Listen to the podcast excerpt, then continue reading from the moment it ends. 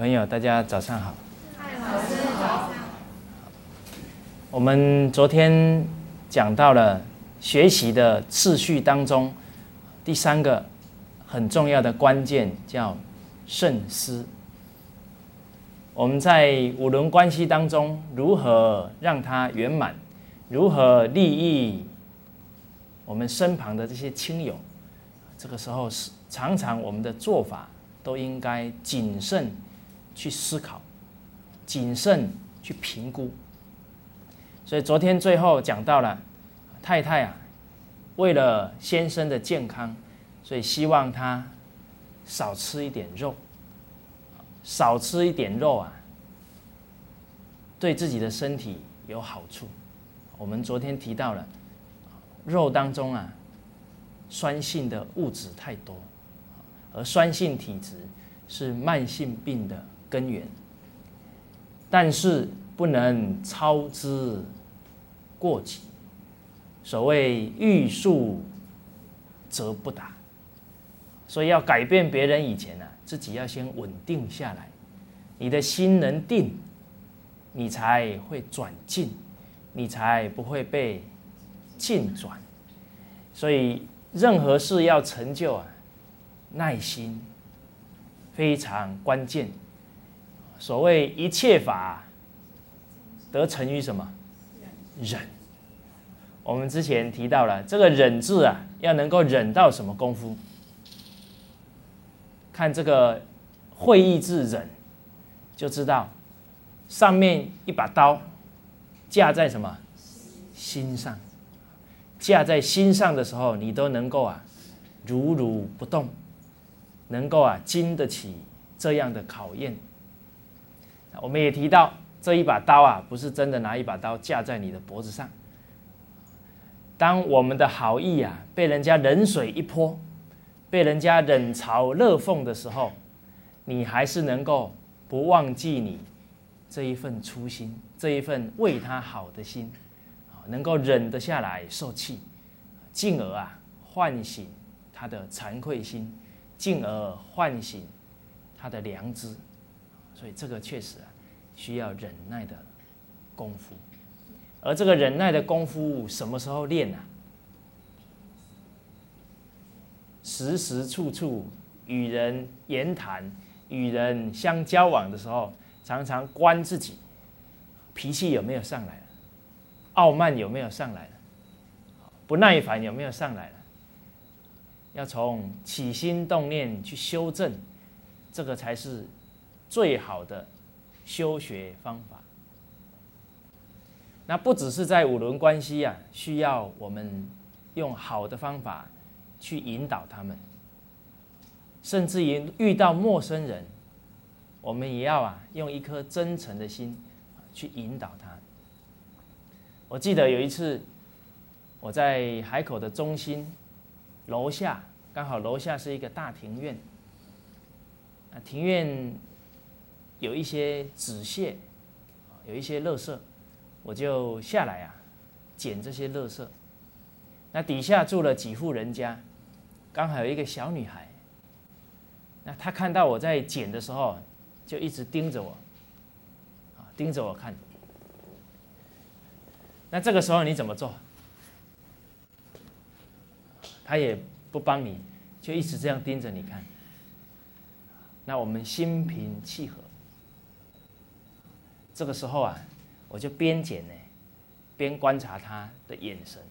他看他呢，看我看得很专注，我就跟他说：“我说小妹妹，你可不可以帮我捡那个垃圾？刚好啊，就在他的什么脚下，看得出来他有没有这个习惯了？他没有这个习惯。结果他就捡起来，然后捡起来的时候又拼命看你。其实你看，小孩子都很注意。”谁对他的看法？大人。所以你肯定他哪里，他就往那个方向走。为人父母者，为人长辈者，对做人处事的原则越清楚，你就能够引领孩子啊，往这个方向去做。当他捡起来，一直看着我，我就对他微笑，我说：“谢谢你帮了我一个大忙。”哦，那里还有一个，可不可以继续帮我捡？哦，他就。捡，突然啊就动起来了。那在这个捡的过程啊，把一个乐乐色袋啊捡满之后，他就马上往他们家冲，冲进冲出，又拿了一个乐色袋出来。结果捡到第四个乐色袋，我看他又要冲进去了，我说好了，今天到这里就好了。已经捡到庭院外面的道路上面去了。哦，所以呢，我说的好好，今天就到这边为止。哦，看他是欲罢不能的状态。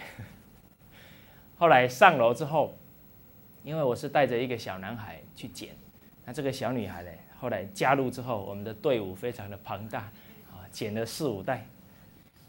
那上去之后，我们说啊，要给予及时的肯定。而小孩跟小孩最容易建立友谊啊！马上交代我们中心这个小男孩拿了新疆的葡萄干下楼啊，请这个小女孩吃。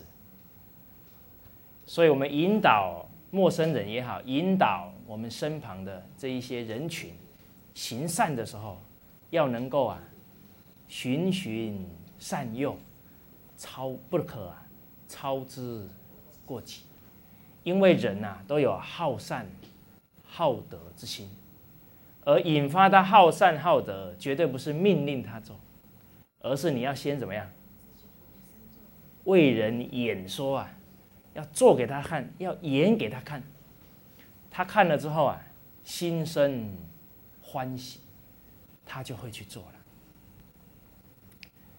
所以我们很多的老师啊，都说要编一本书，什么书呢？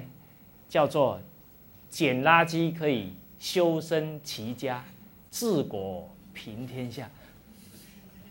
这我们这几个月剪下来啊，光是剪乐色的故事啊，就差不多已经有十个故事，有十个故事。我记得啊，我在上北京演讲完，到了长城啊，去游长城一天。那就看着我们一群老师啊，在那里捡垃圾，因为啊，沿路都是垃圾。长城是我们中国非常重要的文化遗产，这一个地方将来自于全球的人来这里参观。当这一个地方这么杂乱的时候，不止我们没有弘扬到文化的尊严，还怎么样？还把中国人的脸呢？丢到全世界，结果刚我捡了一个捡了一些垃圾之后，突然我们身旁的老师就说：“他说刚刚我在捡的时候，有一个老外啊，马上用他的镜头啊把我拍下来。为什么？拍下来是可喜呀，也是可悲呀。”他为什么要抓这个镜头？他觉得这个镜头几乎在我们中国人的国度里面看不到了。所以捡垃圾啊，可以让祖宗啊脸上贴金啊；捡垃圾啊，可以唤醒每个人的良知。有一次，我们几四个老师啊，走在一条走廊上啊。这一条走廊上的故事挺多的，都跟捡垃圾有关系。结果，因为我们两个，我跟李老师啊走在前面，后面两位女老师走后面。那我们两个，我们说男士啊要先做，就捡了很多垃圾在前面。在这个捡的过程，刚好是下课时间，很多中学生啊一窝蜂走出来。手上拿什么？手上这边呢拿着烧烤的东西，这边呢又一手啊拿着珍珠奶茶，一路就怎么样吃过来，一路也丢过来。刚好我们在捡的过程呢，突然迎面来了四五个初中的男生呢，结果他们看到我们捡的时候，突然呢停住了，然后呢就说了。少见哦，难得哦。好，他们就在那边觉得这个动作怎么样？看不到，觉得很少见很难得。那刚好我们后面的女老师走过来啊，就跟他们说：“他说你觉得少见，你觉得难得。假如你们一起来做，一起来捡，那就不少见了，也不难得了。”这个初中生听了之后啊，若有所悟，点点头。哦，对对对对。突然啊，他就弯下腰来捡起了第一个烟头。所以，当我们确确实实立身行道当中，无形当中就已经在唤醒身旁所有人的良知啊，身旁所有人的善心。我记得我们有一次去爬深圳的南山。那在爬的过程啊，确实啊，也是垃圾满地。我们呐，一路这样捡上去。当要下山的时候，突然呢，旁边的人就说了：“他说这样的人是好人。”当我们这么做的时候，我们不敢说能够让他下一次就来捡垃圾，但是我确定。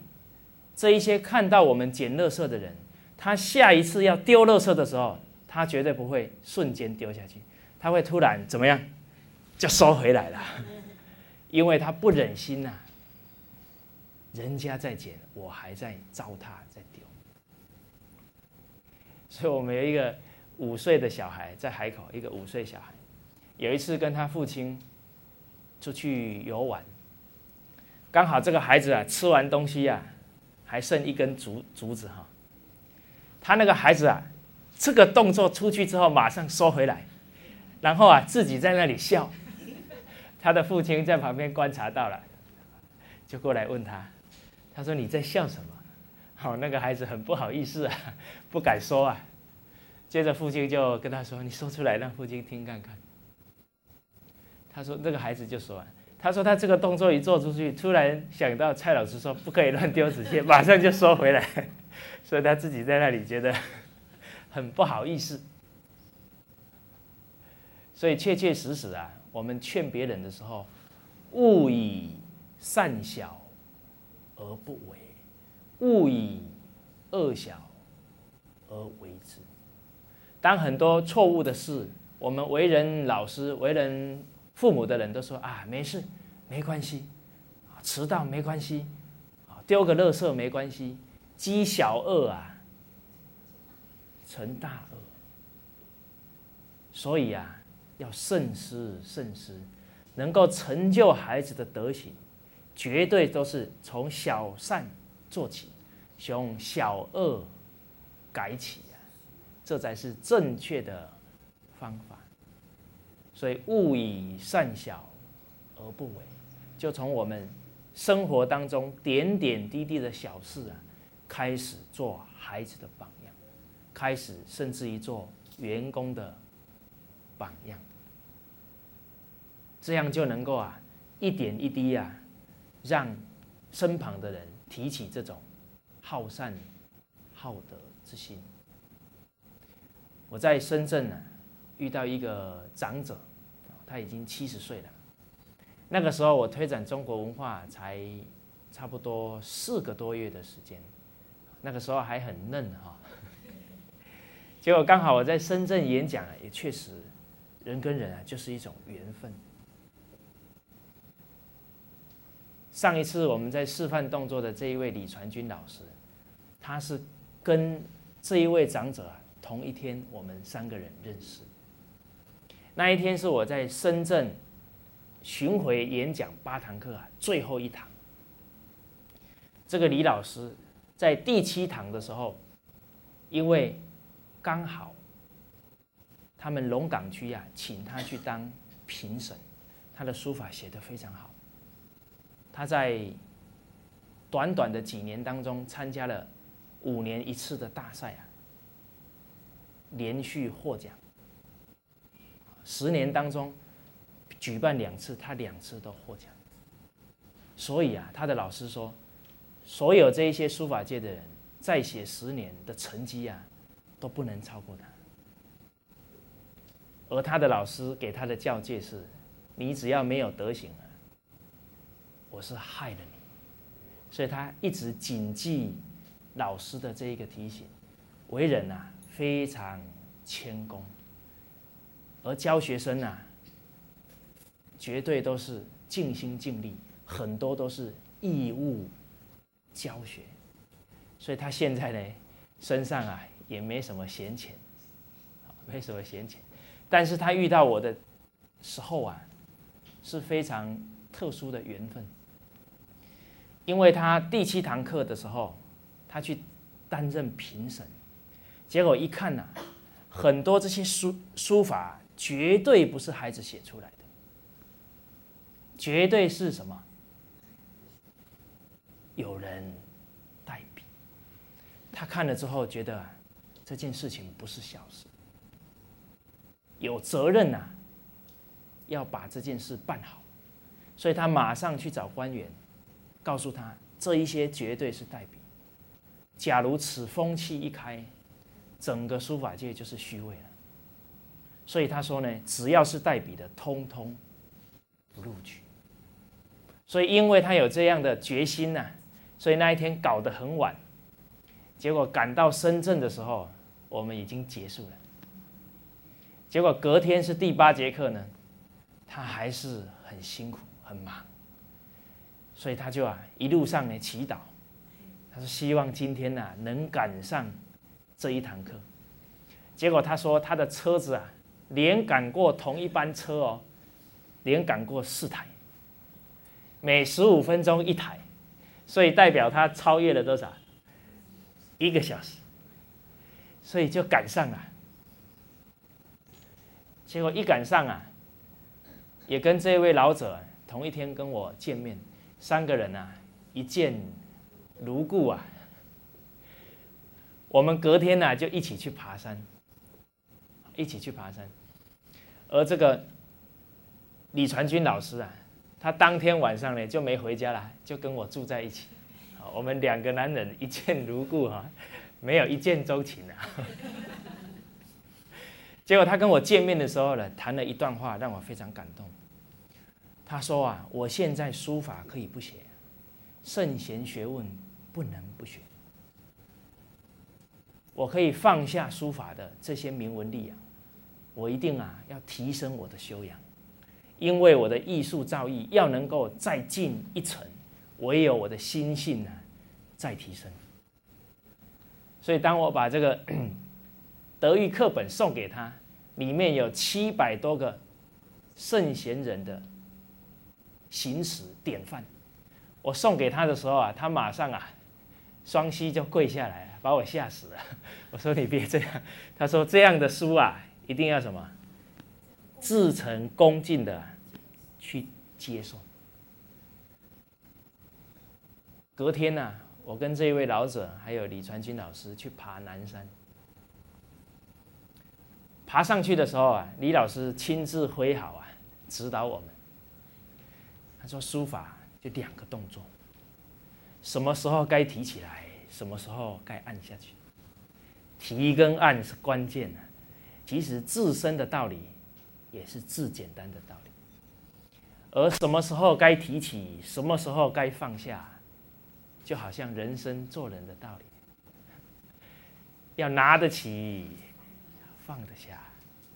所以任何的艺人，都是提升你的心性。”修养，心定不下来，书法绝对写不好；心静不下来，事情绝对。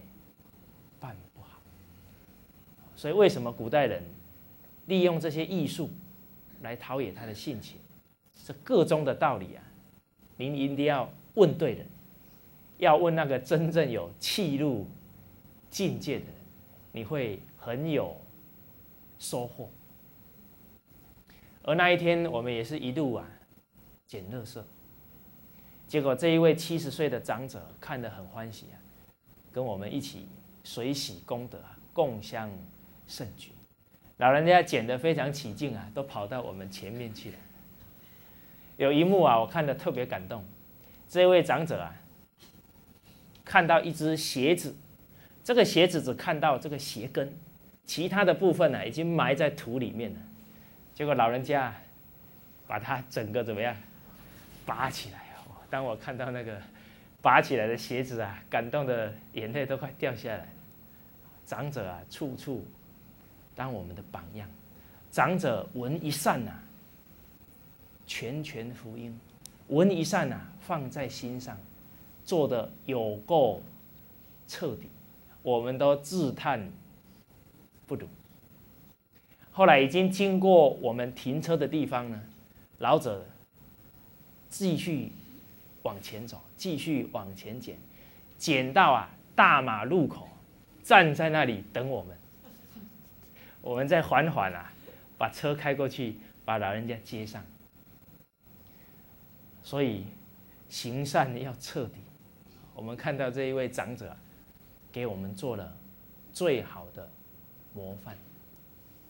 所以确确实实，一个人能够提升修养，一个人能够利益他人、利益社会，绝对不是去做很遥远的事，而是从我们身旁的小善。小行啊，开始做起。所以登高必自卑，行远必自耳。一定从低处，从近处开始，一步一脚印错过去。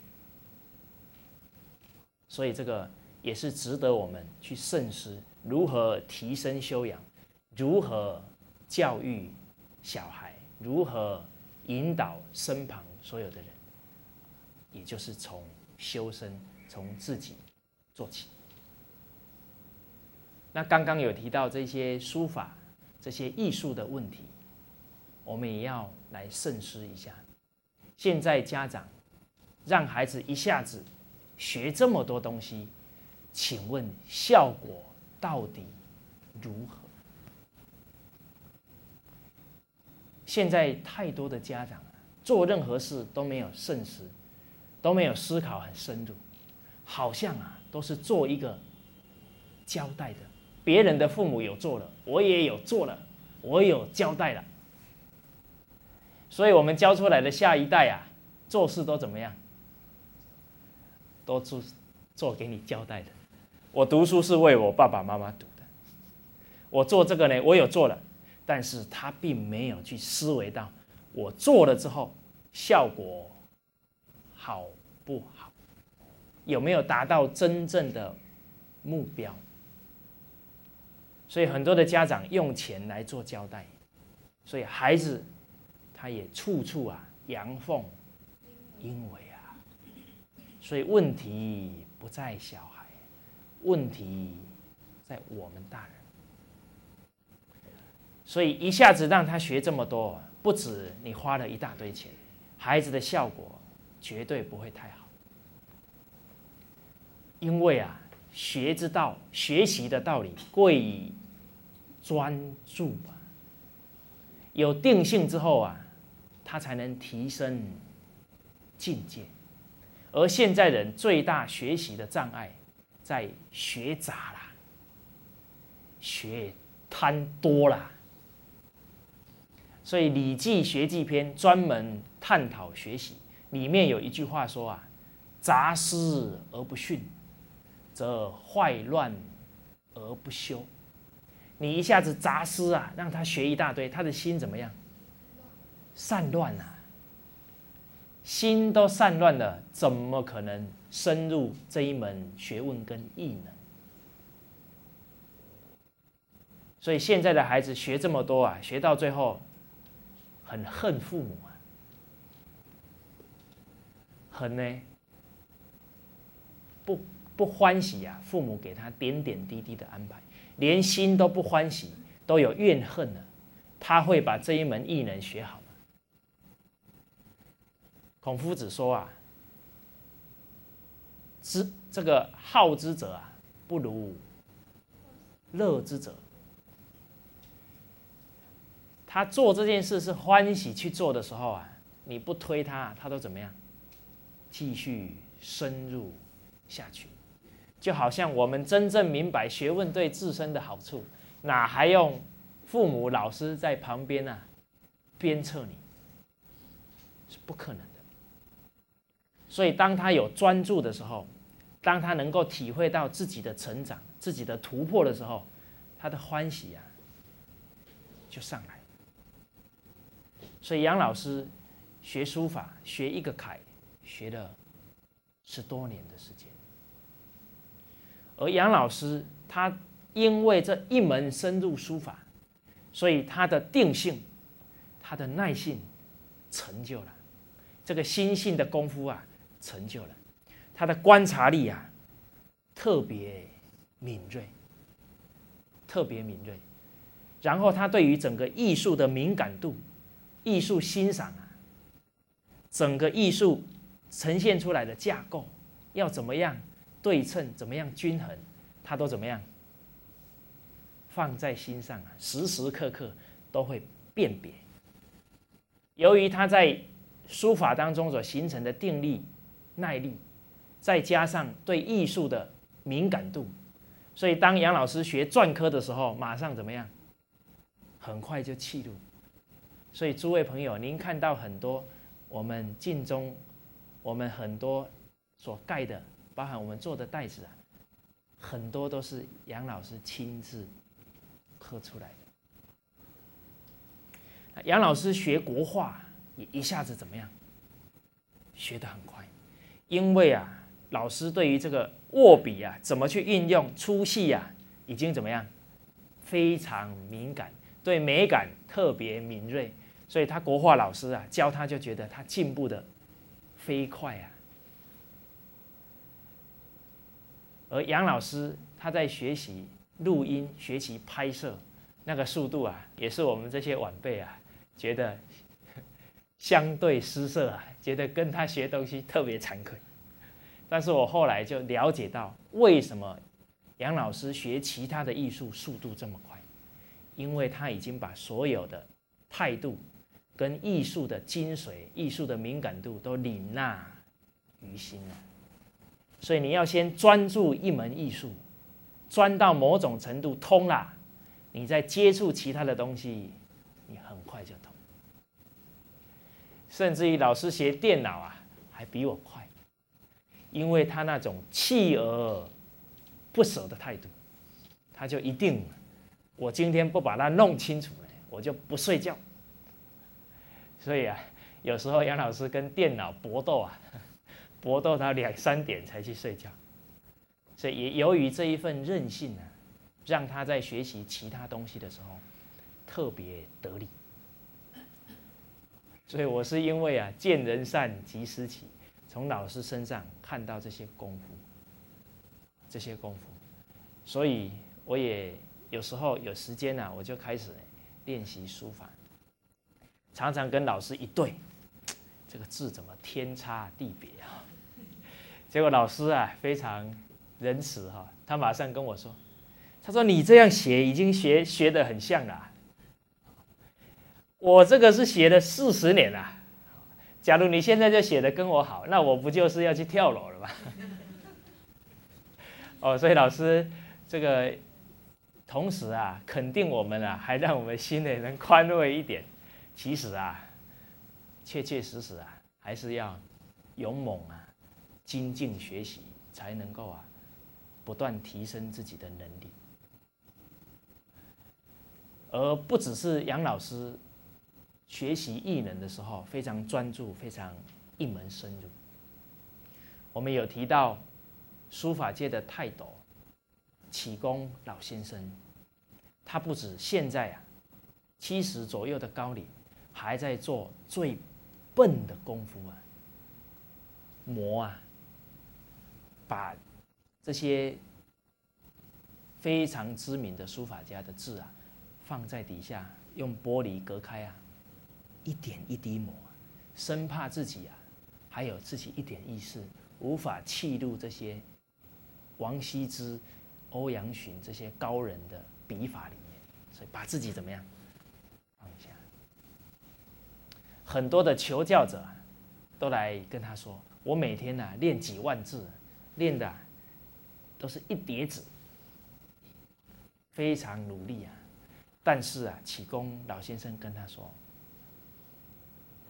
他说你们呐，字帖练那么多，每一天练那么多不同的字帖、不同的字，就好像啊，打靶打一万发，一发也没中，而我打一发，一发就中，所以这一发比你一万发还有效。”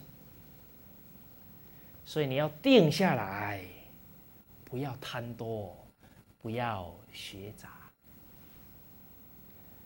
所以李传君老师说，他在临摹的时候，一天呐只临摹一个字。所以现在人想要提升学问、提升才能啊，一定要啊走老路子啊，不然气不进去。自己的想法太多了，所以中国很多高深的艺术，现在都怎么样啊？一点一滴呀，都快断了。因为现在的学习强调的就是一次学一大堆，所以无法记入这些真实功夫。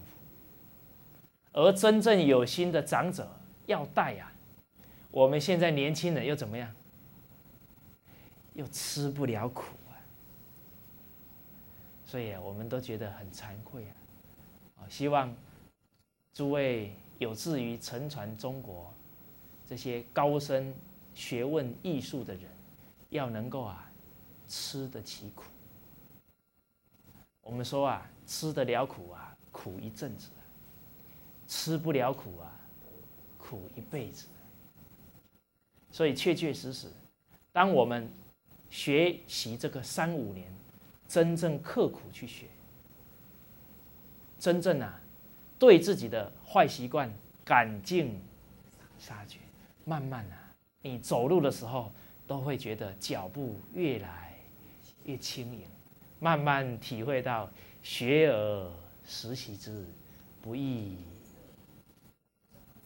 乐乎啊，悦乎啊，快乐就上来，法喜啊就上来。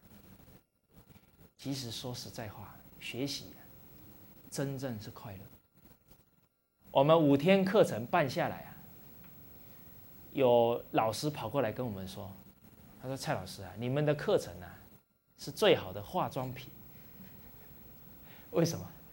几天上下来，每一个人的气色啊都不一样。”本来啊是苦瓜脸来，上到两三天了，哇，笑容都很好，见到人都是啊，哇，九十度鞠躬，那个看起来的样子让人家心旷神怡，脸色都要有一点红润呐。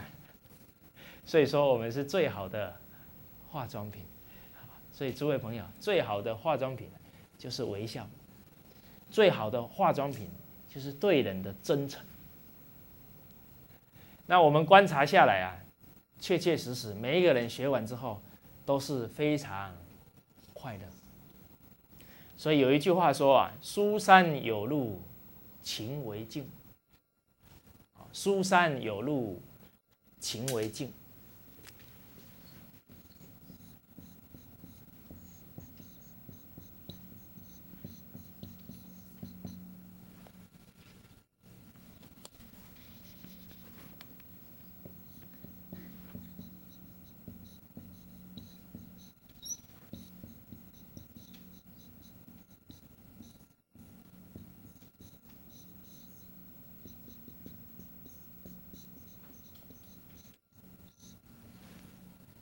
学海无涯，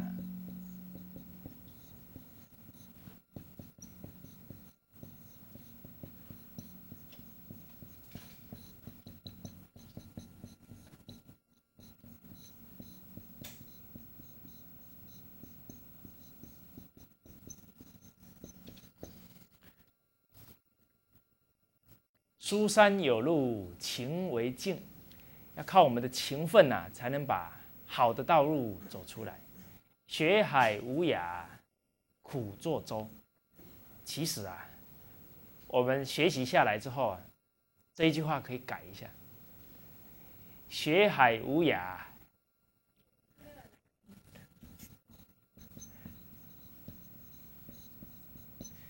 乐作舟。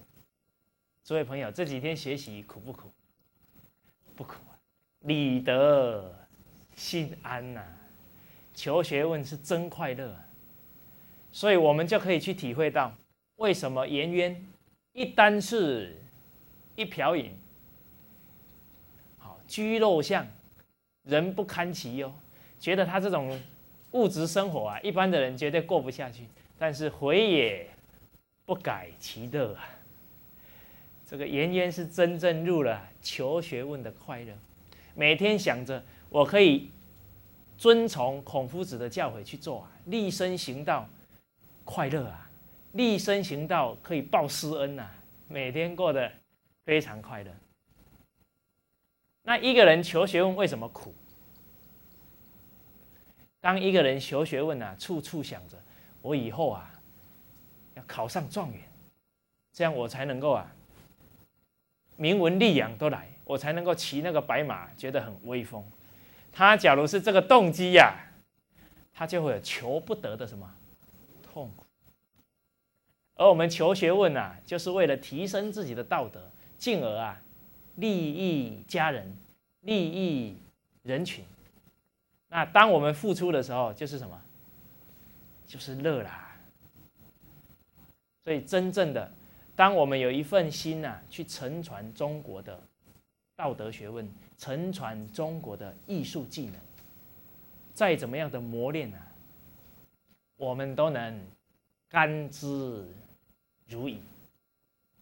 所以这个啊，要慎思，求学问啊，确确实实要能够专注，要能够一门深入，才能够深入精髓之中。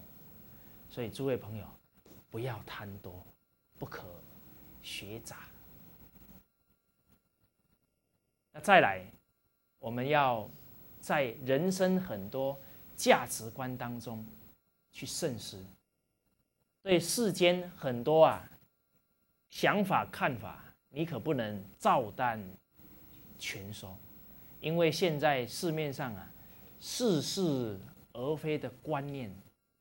太多太多，你有没有办法慎思，进而明辨他的对错？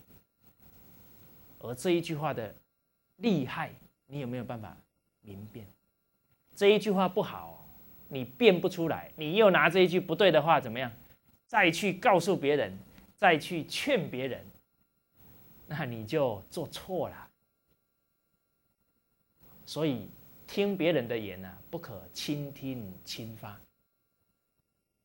还要再考虑这一句话，别人听了会不会误导他人？其中有一句话叫“人不为己啊，天诛地灭”，这句话对不对？要慎思啊！这一句话很多人用啊。我们常常听到很多企业家跟我们相处，或者一些朋友，他们就说：“你们做好事啊，我们也很欢喜。等我们哈真正事业做大了，赚大钱了，我一定来帮助你们。”你听了之后会觉得怎么样？很多人很高兴，嗯，你看他们也很认同。其实我们听了，都觉得他还不是真正体会到。行善的急迫性，行善的重要性，行善的社会责任。他真正体会到应该尽一份心力的时候啊，他当下怎么样？就做啦。他还等什么？以后有钱。所以很多人都会被这些花言巧语啊骗了。所以真正认同的人，他当下。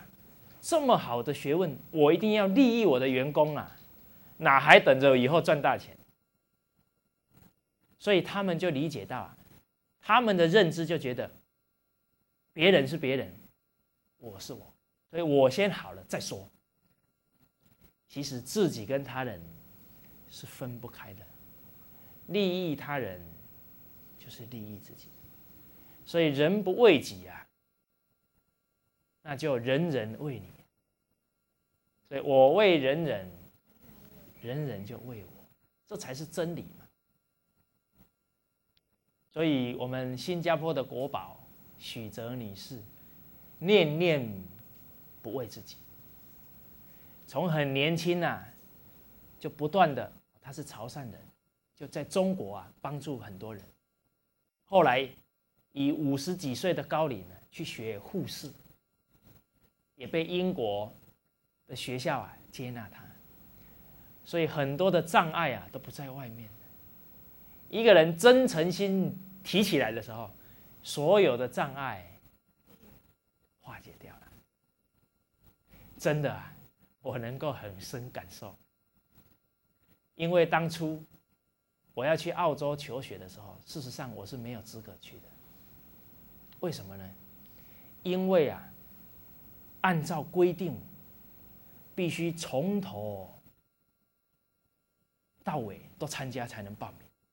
但是我不行啊，因为我必须把我班级的学生带到毕业，我才能去学。所以我们就告诉自己，一定要带完再说啊，这个是我们对我自己学生的责任。所以后来啊，我就没有办法去，我只能啊，在学院的山下晋中学会啊，在那里呢，先在那里求学，就不能进入正学正正。正统的这个课程学习，可是当我还没去的时候啊，澳洲刚好有我一个好朋友，这个好朋友啊，还是劝导我，要赶快啊，全心全意弘扬中国文化。我本来想说两年之后再全心全意，他说不行，你现在就要辞掉工作。还是他推我一把，结果这么巧，他又先我去了澳洲，他就跑去跟澳洲的总干事说。他说啊，你一定要让他破例呀，进入学习。所以你看，我们真诚心呐，也没有刻意做什么，就有人帮你什么开路啊。结果我们那一集只有两个人破例，其中一个就是卢叔叔啊。你看。我就求有一个好的中国文化老师，又求一个长者能够在生活啊点点滴滴指导我，不然我们啊无从下手啊。结果这么一求啊，通通啊满了愿。所以诸位朋友，我们做事的障碍啊不在外面，障碍在我们的心呐不够诚啊，至诚如神呐。中庸里面的教诲啊，神是什么？右边是一个身呐，身是通啊，真诚心现前，很多障碍怎么样，自然就通畅了。自诚能感通啊，所以许哲居士因为真诚心，所以人家就破例啊。他那么大年纪还让他来学，学完之后，他又到了美洲巴拉圭这个地方啊，那地方生活很不好的。他在那里几十年的功夫，帮人家带小孩、教育孩子，帮人家照顾这一些病痛的人，几十年。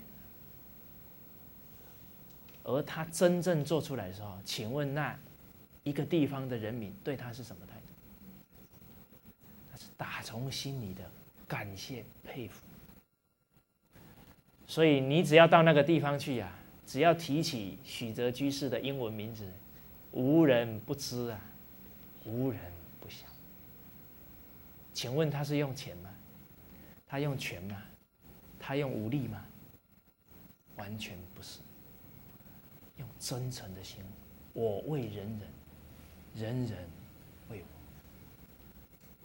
所以许哲女士回到新加坡啊，她说她从来没有买过菜。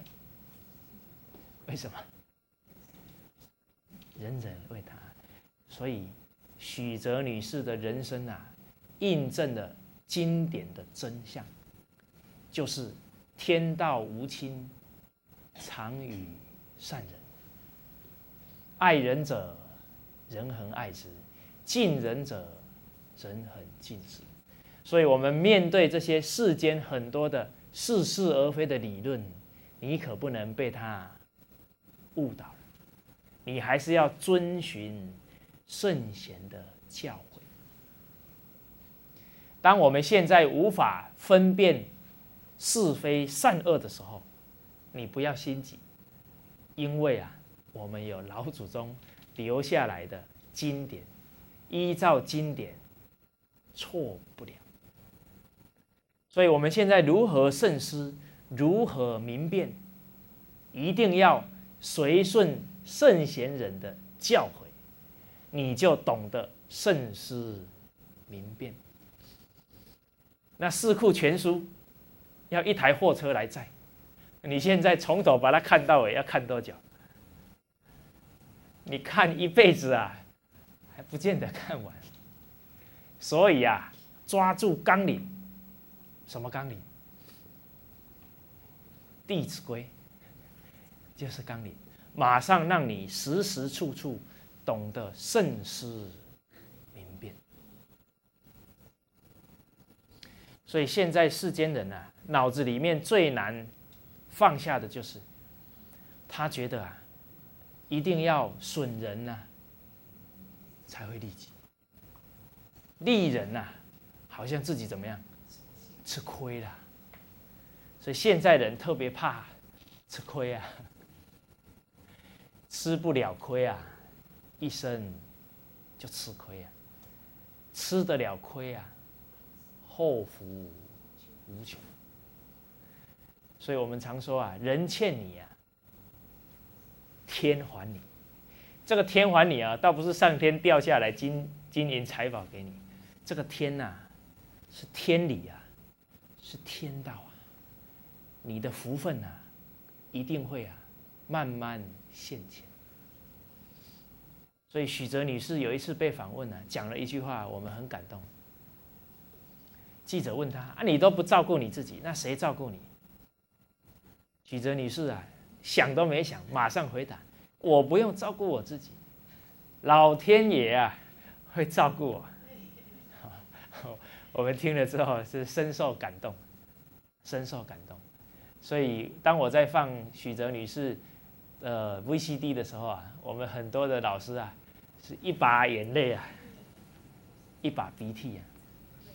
其实啊，他那个眼泪啊是非常感动的眼泪，我也体会到啊，他们的眼泪当中啊，他们的内心一直在呐喊说：做人啊，应该这样做啊，才有什么味道啊，才是真正做人的乐趣。那有一些人听了是哈哈大笑啊，觉得嗯，这个许哲女士的价值观啊，人生观啊，真正是非常。值得我们学习效仿。所以许哲女士说啊：“你们啊，吃一顿饭啊，搞了几个小时，很麻烦。好，我呢，这个菜啊，直接就吃了，直接烫一下就好了。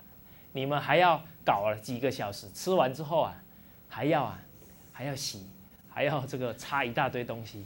好，之后呢，吃饱之后脑子又很胀啊，要躺下去又睡半天。”所以太浪费时间了，我呢不浪费时间，吃的简单呐，神清气爽。我们烹饪的越复杂，营养素怎么样？通通都死了。所以诸位朋友，当你啊用高温炒青菜的时候，菜一放下去，维他命 B 呀，维他命 C 呀，飞起来跟你说拜拜，我走了。你们有没有看到？所以手法越复杂，不见得你能真正啊吸收到营养。所以现在人太聪明，所以聪明反被啊聪明。所以现在呢，身体不好的人是直线上升。所以要慎思啊，什么才是正确之理啊？人不学啊。不知道啊，一定要啊，好好学习才行。所以从这一些圣贤人、这些有德行的人，我们可以聊到啊，利人绝对利己，所以他什么都不缺。许哲女士什么都不缺，结果一百零六岁，身体怎么样？好的不得了。他也印证圣贤中人说的“无微不施”的健康长寿。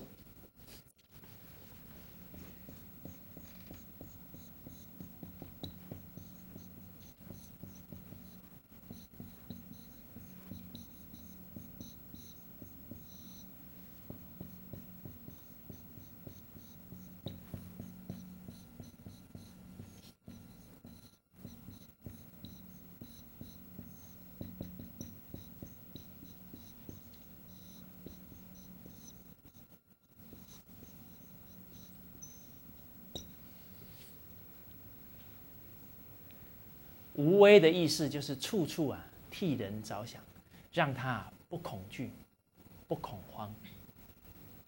这个叫无微不施，不止对人，不让人恐惧恐慌，对一切万物啊，它都是一种爱心，都不去啊残害它。所以诸位朋友，我们对别人无微不施，从哪里下手？从你的一言一行、举手投足，都不让人痛苦，让人生欢喜，那你就是无畏不死。所以从我们言语啊，不要口吐毒舌，要能口吐莲花，处处让人觉得清香，让人觉得欢喜。那你就天天在做无微不施，那你就会健康长寿。所以许哲女士啊，在胎里就是吃素，她的母亲一吃吃荤吃吃肉啊，就怎么样吐啊，胎里素啊，所以她从胎里啊就一直吃素到现在，不止啊。她不去跟众生啊结这个不好的缘，因为我们吃他就必须宰嘛。所以有一句杀猪人的顺口溜啊，提到猪啊猪啊你莫怪，他们在宰以前呢都跟猪讲，猪啊猪啊你莫怪，你是人间一道菜，人家不吃我不宰，你向他们去讨债。所以呢，我们不吃啊，竟然慢慢的就减少这一些生灵啊，涂炭生灵被宰杀的这个命运。所以这也是啊，无畏不施。所以他处处啊，让人欢喜不痛苦。所以他生命啊，非常长寿。好，现在已经一百零六岁了。那我们去。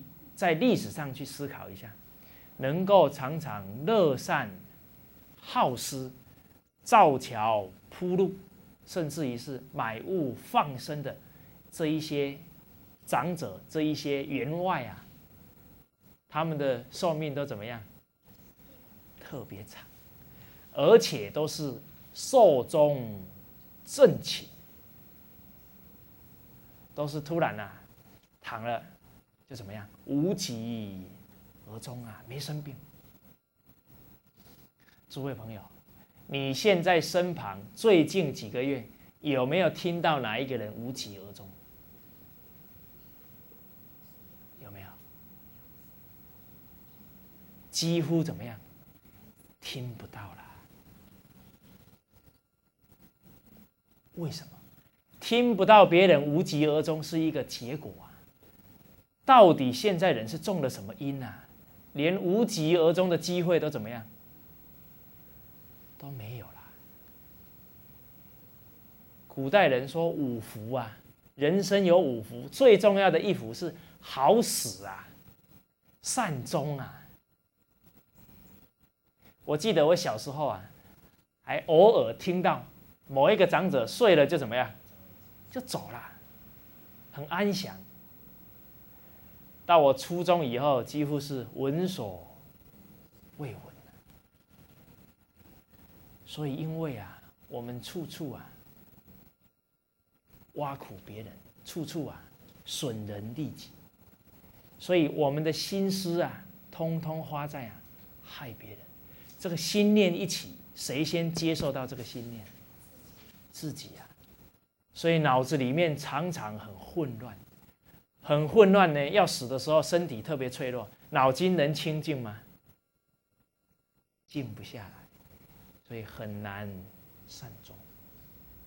那我们下一堂课呢，再来看看利人啊，才是利己；损人绝对损己。好，谢谢大家。